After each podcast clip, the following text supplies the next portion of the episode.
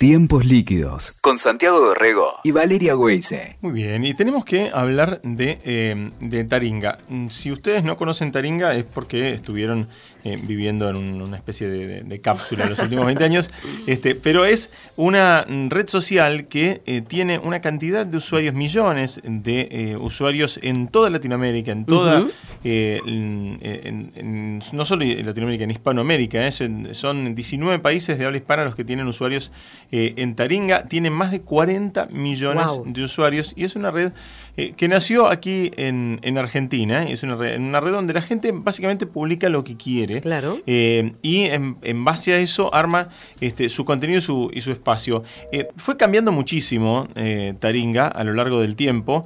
se convirtió de una, de una red en la que la gente publicaba algunas cosas, algunas incluso relacionadas este, con, con piratería, a de pronto un lugar en donde donde la gente puede subir desde un truco para un juego a una receta de Tal cocina. Cual. Eh, Muy amplio, ¿no? Y cualquier cosa. Y de hecho hasta la posibilidad de monetizar también esas publicaciones. Y dentro de esto eh, se dio hace poco, y fue noticia, eh, pero fue noticia judicial, en diciembre de este año, la, el fallo que finalmente absolvió a los titulares de Taringa en, sobre supuesta violación de, de propiedad intelectual. Finalmente eh, eh, destacaron eh, que la libertad de expresión estaba por sobre la propiedad intelectual y no hicieron responsables a los dueños de Taringa, a los titulares de Taringa, por lo que se publica en esa plataforma. Un, fallo este, que tardó nueve años en llegar, que realmente fue una lucha judicial muy grande y que involucró a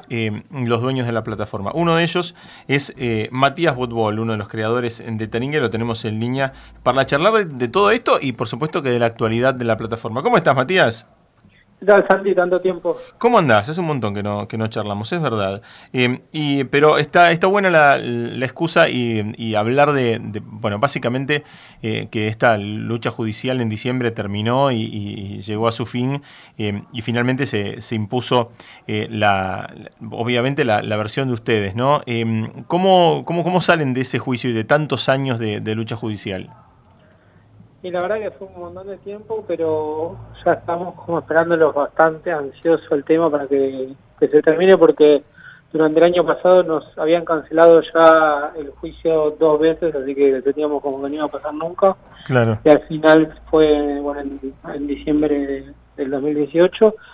Y la verdad es que, que digamos, lo, lo vimos con, con alegría, digamos, cómo terminó, porque para nosotros fue como una lucha más allá de, del tema personal, sino como tratar de estar luchando por, Internet o por los derechos en Argentina, que es un poco lo que todo el tiempo nos estuvo dando fuerza como para seguir adelante con, con este tema. Tal cual, porque era, era la verdad que hablar del, caso Taringa tenía que ver, no solo involucraba a Taringa, involucraba a todas las redes, involucraba a Internet en general, digamos, este, hasta qué punto eh, el, responsable de una plataforma o el, que, o el que crea una plataforma o el que la pone en funcionamiento es responsable de, lo que la gente o cada usuario hace con, con esa plataforma, ¿no? Sí, tal cual, y sobre todo también porque eh, nosotros somos una empresa argentina que, que nació como como una startup y es distinto por ahí a situaciones que tienen empresas que son más multinacionales, que tienen una, una espalda diferente para afrontar estos problemas. Y de alguna manera también es como darle la libertad o dejar un, qué sé yo, la huella de parte de uno a todos los, los que quieran armar proyectos a futuro y que en nuestro caso ya quede como como un ejemplo, como una, digamos, mostrando un poco para dónde para dónde va la cosa y, bueno, y deje un precedente para que sigan emprendiendo, se sigan creando nuevas oportunidades.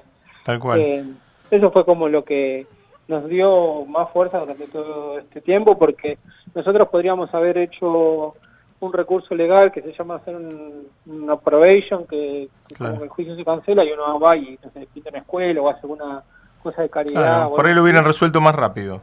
Sí, tal cual, pero no, decidimos seguir hasta el final porque queríamos que marcar un precedente en este caso y también demostrar que teníamos razón en, por lo que estábamos luchando y, lo que estábamos haciendo o hacemos no, es nada ilegal. Tal cual, tal cual. Eh, ¿qué, ¿Cómo fue cambiando en los últimos años la, eh, la mirada de Taringa con respecto a, a, la plataforma. Taringa ha sabido evolucionar con los años, este, como, como toda plataforma que sigue vigente, sin si te quedas, es un, este, eso es como, eh, marca, marca la, la, vejez ¿no? de una plataforma. Eh, y, la, y, la, y, la, idea de refrescarlo y de cambiar y de evolucionar este, justamente habla de, de, la vigencia. ¿Cómo fueron cambiando a lo largo de estos, de, estos últimos años, de este último par de años eh, con Taringa? ¿Y qué fue lo que, lo que fueron este, desarrollando y creando? bueno, desde el principio siempre nosotros tuvimos el hábito de, entender qué es lo que lo que nuestros usuarios eh, usaban o entendían que o digamos analizamos las necesidades o lo que nos pedían y a partir de eso ir como adaptándonos. Al principio Taringa era como muy tipo blog que digamos cuando claro. nació en la época de los blogs donde se escribían artículos súper largos. Después todo eso fue migrando a lo que es más el micro contenido y bueno nosotros fuimos como adaptándonos a eso Después lo que lo que pasó es que, un poco fue una antes después para nosotros en cómo pensar la tecnología, es cuando empezaron a surgir todos los teléfonos, las aplicaciones y demás, como que el boom más grande empezó más cerca como en el 2015, o si bien es mucho anterior, en el 2015 eso despegó mucho más fuerte. Y bueno, nosotros como habíamos nacido muy como un sitio web, nos está costando mucho eh, como migrar de ser una cosa para usar la computadora para usar eh, como una aplicación. Y bueno, y lo que nos llevó a hacer un cambio bastante radical, que fue en cambiar totalmente toda la tecnología en cómo estaba eh, desarrollado Taringa y también simplificar bastante el, sistema de uso. Claro. Taringa es, un sitio muy complejo, o como estaba planteado desde el inicio. Y bueno, lo que hicimos ahora es modificar toda la plataforma, usar una tecnología nueva, empezar a lanzar aplicaciones y bueno, y simplificar el uso también desde, desde el uso de la compu. Creció muchísimo el usuario, el, usuario de móvil, ¿no? Por supuesto, eh, como, como en todas las eh, en todas las plataformas. Ustedes obviamente eso lo ven desde el otro lado, ¿no? Lo ven en el backstage, cómo, cómo va creciendo el número de, gente que accede desde el celu. Sí, eh, la verdad es que todo lo que tiene que ver con el entretenimiento, el mayor uso se da desde el teléfono, que es cuando alguien está viajando en el colectivo, está en la sala de espera un médico, sea, son todas esas situaciones que uno saca el teléfono y bueno, y como que pavea un ratito. y es el tipo de, uso que se le da a Taringa, o sea, gente que, que por ahí quiere leer información o pasar un rato y distraerse. Y bueno, y el tema del teléfono es bastante importante. Eh, así que bueno, por eso pusimos tanto foco en este cambio. Eh, es un cambio que lo hicimos durante el año pasado, ya fines del año pasado. Claro. Y bueno, y ahora estamos terminando un poco de adaptar todo eso para bueno seguir como un poco con las nuevas tendencias. ¿Cuáles son los principales países que utilizan Taringa hoy? Los más grandes son Argentina, eh, México, España, Colombia y bueno y todo el resto de, Latinoamérica. El resto de Latinoamérica sigue, este, pero pero el principal porcentaje de usuarios los tenés ahí, eh, Argentina, México, España, Colombia. Sí, Argentina será más o menos un 25%, México alrededor de un 20, España un 10 y bueno, después va bajando en diferentes países. Es muy importante el aporte de México también ahí, sí. Eh, y dentro de, esta creación de contenidos, últimamente eh, se, se, vio una explosión en lo que tiene que ver con contenido eh, audiovisual, ¿no? La gente está produciendo muchísimo video. ¿Cómo, ¿Cómo se fue adaptando Taringa también a esta, a esta situación? Sí, ahora lo que es video todavía no lo tenemos eh, como nativo, lo que lo que sí permitimos es integrar de otras plataformas, que es lo que la gente viene haciendo. Claro. Y ahora en poco tiempo ya vamos a permitir compartir video. Y después también lo que se da como muy furor, que es como una tendencia del último tiempo, es todo lo que tiene que ver con los memes. O sea, que los memes tienen crecimiento y nada, es como que hay una invasión de eso y casi, no sé, el te digo un, número sin certeza, pero debe ser un alrededor del 60% de lo que publican los, usuarios son memes, chistes y todo ese tipo de cosas. ¿Cómo ves la, el, anuncio este último de Facebook que dice que va a desarrollar una, plataforma de, memes, ¿no? Que le va a poner LOL. Eh, escuché que, que estaban lanzando hace poco, pero claro, eh, evidentemente las las plataformas se van como van adaptando y van tratando como de absorber, ¿no? Lo que lo que se lleva en todas las demás. Sí, qué sé yo, tiene sentido. Uno cuando piensa en una plataforma es como que puede tener dos visiones, que es la de largo plazo y la del corto plazo. Hmm. O sea, creo que armar algo muy focalizado en memes está bueno, es como más de un corto plazo una cuestión específica que, me parece un experimento interesante que puede hacer Facebook y si yo fuese Facebook también creo que lo probaría. Claro. Eh, porque obviamente con esas pruebas uno va descubriendo la verdad, ¿no? Nadie, nadie sabe realmente qué es lo que, lo que puede funcionar o no. Eh, pero tiene sentido que hagan eso. Eh, Matías, en los últimos tiempos también desarrollaron un, eh, un programa de radio y un programa de tele, ¿no? Eh, ¿cómo, ¿Cómo fue esa experiencia? ¿Cómo es esa experiencia?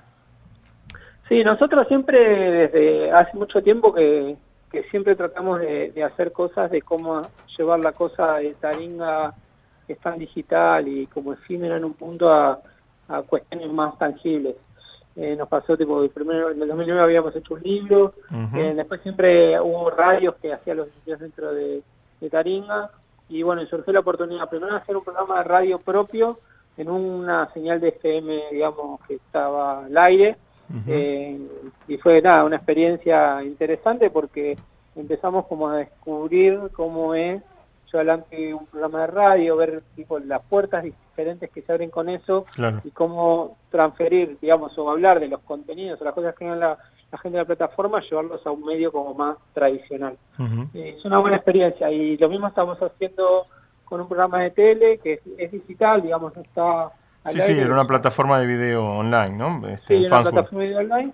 Y nada, también es como un poco aprender sobre eso y, tenemos ganas de, de, armar como una especie de lugar, ya sea una radio digital o alguna cosa así, donde podamos, eh, nada, generar espacios donde los usuarios o las personas que quieran compartir cosas puedan, puedan usarlo y llegar a toda la audiencia de Taringa, tanto en Argentina como en el resto de los países. El, el universo de, de, desarrollo de contenido eh, que se generó. Es como, el, bueno, el, caso, como el caballito de batalla siempre es, es YouTube con su, con su comunidad de youtubers, ¿no? Este, de, la, famosa comunidad de creadores y demás.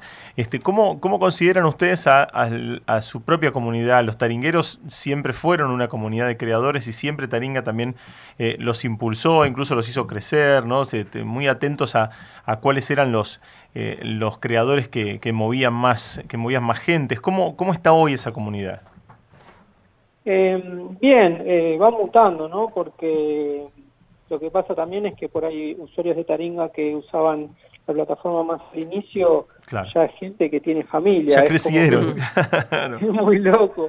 Entonces hay muchos usuarios que ya son como, ah, ¿no? Que eran los que por ahí eran chiquitos cuando todo esto arrancó entonces va mutando, va cambiando, como te decía antes, el, tipo de contenido. Y esa comunidad siempre está, nosotros fuimos también haciendo experimentos, en el 2015 hicimos una integración con Bitcoin y empezamos a hacer un, sistema de revenue share, que es esto de compartir ingresos con, los usuarios, y fue una experiencia bastante buena, y ahora estamos trabajando en un proyecto que ya es como una cuestión como más utópica, después de haber terminado con todo lo del juicio, es bueno, cuál es la, próxima revolución. Y lo que estamos pensando es armar, y estamos trabajando en ese proyecto, es armar toda una plataforma de blockchain descentralizada donde Taringa ya como empresa no sea la propietaria de, la plataforma, sino que sea la propia comunidad. Ah, mira qué bueno. Y, se, y se valida se valida por una se valida por una por una plataforma de blockchain, o sea, el contenido queda queda validado por esa plataforma. Claro, y todo distribuido, con lo cual no, no, no tiene un dueño, sino que es como una, no sé, es como muy técnico, ¿no? Pero es como que fuese que, esa, esa red se transforma en una especie de protocolo en el cual solamente es la misma comunidad la que la mantiene y lo, lo lleva adelante. Ya no hay una empresa como cuidando eso o, tipo haciendo, pagando a los servidores para que eso funcione o repartiendo ingresos sino que es toda una lógica tecnológica con una lógica económica. ¿Y vos pensás a nivel de a, nivel de información y al nivel de ya ya te llevo un poco más este a un terreno un poco más árido, pero que tiene que ver con eh, fake news y con validación de información y demás. O sea, eh, Taringa tiene un sistema en el que eh, la gente vota y, tiene la posibilidad de hacer subir o bajar un contenido en base a la aprobación de los, de los usuarios. Digo, esto llevado a blockchain, ¿soñás o imaginás alguna vez llevarlo hacia, el, hacia, el, hacia un lugar de, de, información chequeada, validada, como de, de, noticias? Sí, yo creo que eso se puede lograr, pero digamos, los eh, digamos, para chequear una, una noticia y como que tener una cierta autoridad o una reputación. Claro, En general, eh, lo tradicional es que lo haga, no sé, un canal de televisión, Obvio, sí. diario, etcétera.